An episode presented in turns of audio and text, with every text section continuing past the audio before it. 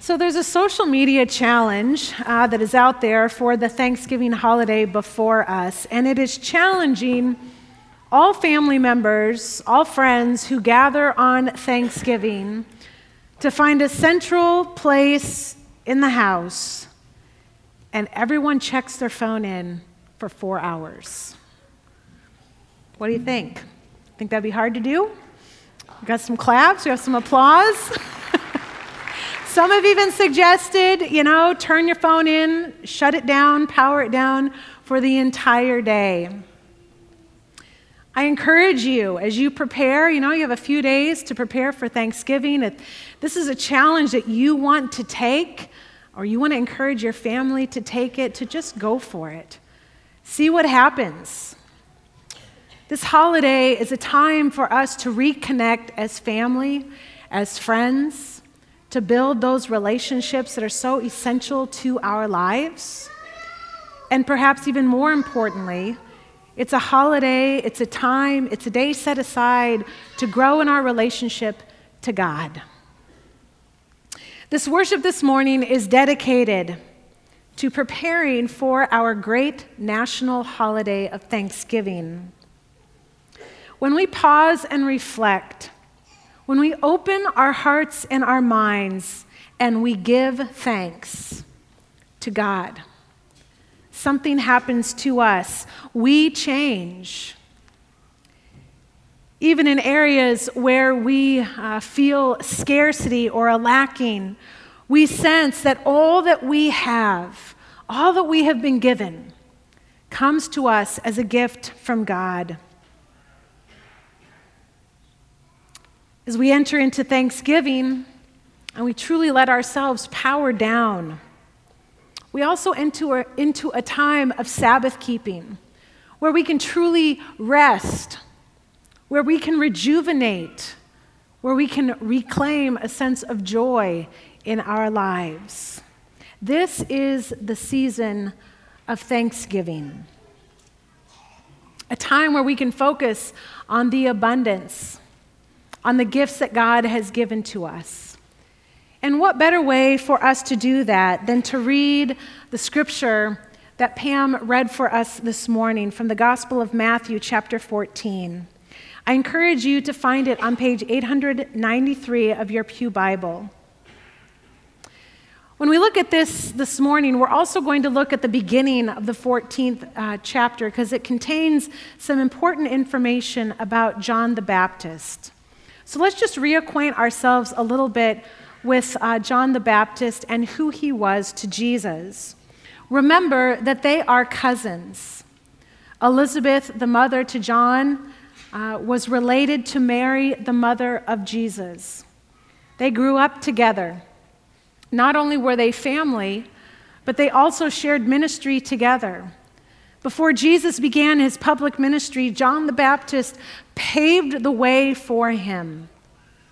He went about the towns and the hillsides proclaiming a ministry of repentance, turning away from personal sin and turning instead to a life with God, baptizing people in the Jordan River. We could argue when we study scripture that because John the Baptist did his work, people were able to receive Jesus and his teaching and his message. And then in chapter 14, beginning with verse 1, a tragic story unfolds. John the Baptist is murdered by the Roman government. And when our scripture picks up with verse 13 today, Jesus has just heard about his cousin's death and he's retreated to solitude to pray, to grieve, to ask God, What do I do now that my cousin, that my partner in ministry is gone? And it's where he goes to this deserted place, and in this time of solitude, that the crowds find him. They come from the towns, and they find him in this deserted place. And in the midst of Jesus' sorrow and his grief, the people come for healing. And when Jesus sees them in their need, he has what's called compassion for them. In the original Greek language, the word compassion means the turning of the insides from selfishness to empathy to focus on the other. I think all of us have had this at some point or another. We witness someone's pain or suffering, and all of a sudden, our insides hurt right in the center of ourselves. And it's a physical ache, and it compels us to respond to that suffering, to that pain.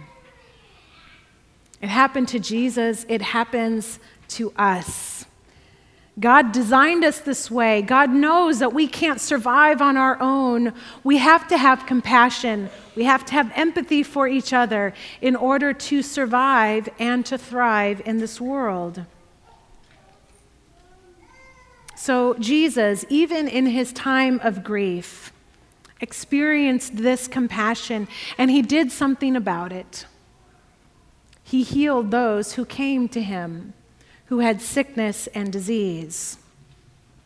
And then the compassion moves from Jesus to his disciples. Look in verse 15. It's getting to be late, the evening is starting to fall, and it's time for the big meal of the day. And as is in the custom at the time, when this time of day happened, whoever was hosting the group of people that was together also needed to host the dinner. Now, you and I have been in the same situation where we've hosted somebody and we weren't planning for them to stay for dinner but the hour is getting late and it's getting close to dinner time. And so we do what the disciples did we tell the master, hey, it's time for the people to go. Why don't you encourage them to just go on? You know, they can find their own meal somewhere else. And Jesus turns to his disciples and says, I want you to feed them. And so, out of this time that feels very scarce, they cobble together what they can find some fish and some bread. And Jesus turns heavenward and prays and blesses this meal, and all are fed, and there are leftovers. How often in our lives are we like those disciples where whatever it is that's before us feels very big and overwhelming, and the resources that we survey look very inadequate? It happens a lot in our lives. And as people of faith, we are called to look beyond just this scarcity and to look for the abundance of God's grace in our lives.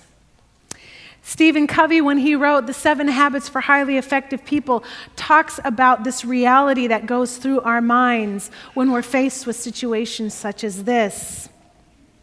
There's the scarcity mentality the scarcity mentality, let's go with an image from Thanksgiving, is when you have a pie and one person gets a really large portion of the pie.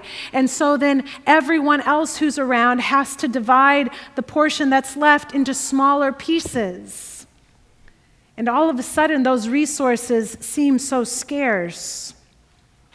People with a scarcity mentality have a difficult time sharing recognition and credit, power, or profit. They also have a hard time being genuinely happy for someone else's success when they do well in life. They have a more difficult time giving thanks, showing gratitude, practicing humility, and being part of a team. In contrast, the abundance mentality, Covey explains, flows out of a deep inner sense of personal worth and security. It's a paradigm shift that there is always going to be enough, that God will always provide enough, probably even more than enough. This mentality results in the sharing of prestige, recognition, profits, decision making. This kind of mentality of abundance opens up possibilities, options, alternative solutions, and creativity. Think in your life when you've experienced one rather than the other. The mentality of abundance is a mentality of faith. An example of an abundant mentality is the first Thanksgiving in our nation's history. We learn when we study this history and this story how our Native American brothers and sisters practiced generosity among new European settlers. The Wampanoag tribe befriended the Puritans sharing with these new settlers wisdom for how to survive in the Americas. What could have been a time of scarcity mentality on behalf of the native people was instead a time of abundance. Here, the Native Americans had lived in, on this land for over 12,000 years passing down survival and thriving techniques generation after generation. And they passed these same skills along to their new friends, the Puritans, when they arrived on the land in 1620. This band of people from England and then Holland numbered 101. And the Wampanoag tribe um, welcome them with open arms as friends and allies. The Puritans knew that they were vulnerable, and by God's grace, the Native Americans showed them generosity and abundance, how to survive. And so, for their first fall harvest, the Puritans wanted to celebrate and share a feast, and they invited their friends, the Wampanoags to join them for the abundant table set before them. Not only sharing food, but sharing relationships together. As we give thanks and remember the history of our nation, we need to do only what Jesus does and learn as his disciples did. When we have moments of scarcity in our lives where we feel like our resources are not enough, we need only to look heavenward and to remember our God who so abundantly provides for us. To ask a blessing over everything that God has given to us. And then to get about the work of sharing and distributing, building community, being friends with one another. And that then leads to celebration, to joy, to laughter, for fulfillment, peace, and abundance. Locally, we have a Thanksgiving story of sorts. Several years ago, when Sheridan began the Barnabas community and we were distributing free clothing and household goods, we recognized as volunteers that the people were coming not only for these resources, but they were also coming hungry. So we began a small hospitality ministry of coffee and cookies. Our space was so limited at the time that the people who came just simply stood and had their nourishment. There was no place for them to sit. Then, when we moved into the facility where we are now, we made sure that we had tables and chairs, a place to serve food in abundance. Some of you might remember that Kelly Green was our community life coordinator at the time, and she's the one who helped begin our food ministry Every Friday night, Kelly would make a crock pot of oatmeal in her college sorority house in the bathroom. And then she would bring it to Barnabas on Saturday morning and would set out some oatmeal fixings. And that is how our meal ministry there began. Now we serve two meals a week, every week, consistently with volunteers alone. Thursday night supper after our worship together, and Saturday morning, pretty much all morning, and if we have enough food, it goes into lunchtime as well. So, this Thanksgiving, put your phone down, power down, turn to your family and friends reflect on having a mind of abundance. Take time some silent reflection. Remember all of our native brothers and sisters who shared and continue to share this amazing land of the Americas, a nation of abundance.